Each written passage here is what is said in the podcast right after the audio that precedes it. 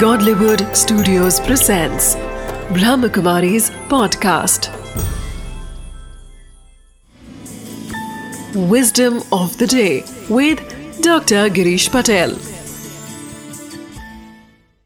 नमस्कार प्रॉफेट मोहम्मद ने बहुत एक अच्छी छोटी सी विस्डम दी है वह आज मैं आपके साथ शेयर करना चाहता हूँ कि जब भी कोई अवसर आते हैं कोई अपॉर्चुनिटी आती है तो वो अपॉर्चुनिटी एक बादल की तरह है कि जो लंबा समय वहाँ नहीं रहता है, कुछ समय के बाद वह चला जाता है। तो ऐसे ही अपॉर्चुनिटी भी लंबा समय नहीं रहती है, थोड़े समय में वहाँ से चली जाती है। इसलिए जब भी कोई भी बात की अपॉर्चुनिटी आए तो तुरंत उसका लाभ लेना चाहिए। तुरंत उससे हमें कुछ सीख लेना चाहिए, उसका उपयोग करना चाहिए, ताकि हम जीवन में आगे बढ़ सके।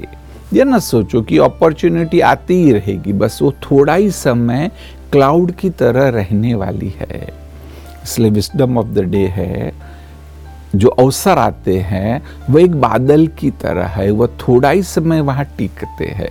इसलिए जितना हो सके पूरा उसका लाभ ले लीजिए। Wisdom of the day Prophet Muhammad said, Opportunity is like a passing cloud that drifts away, so we should make good use of it.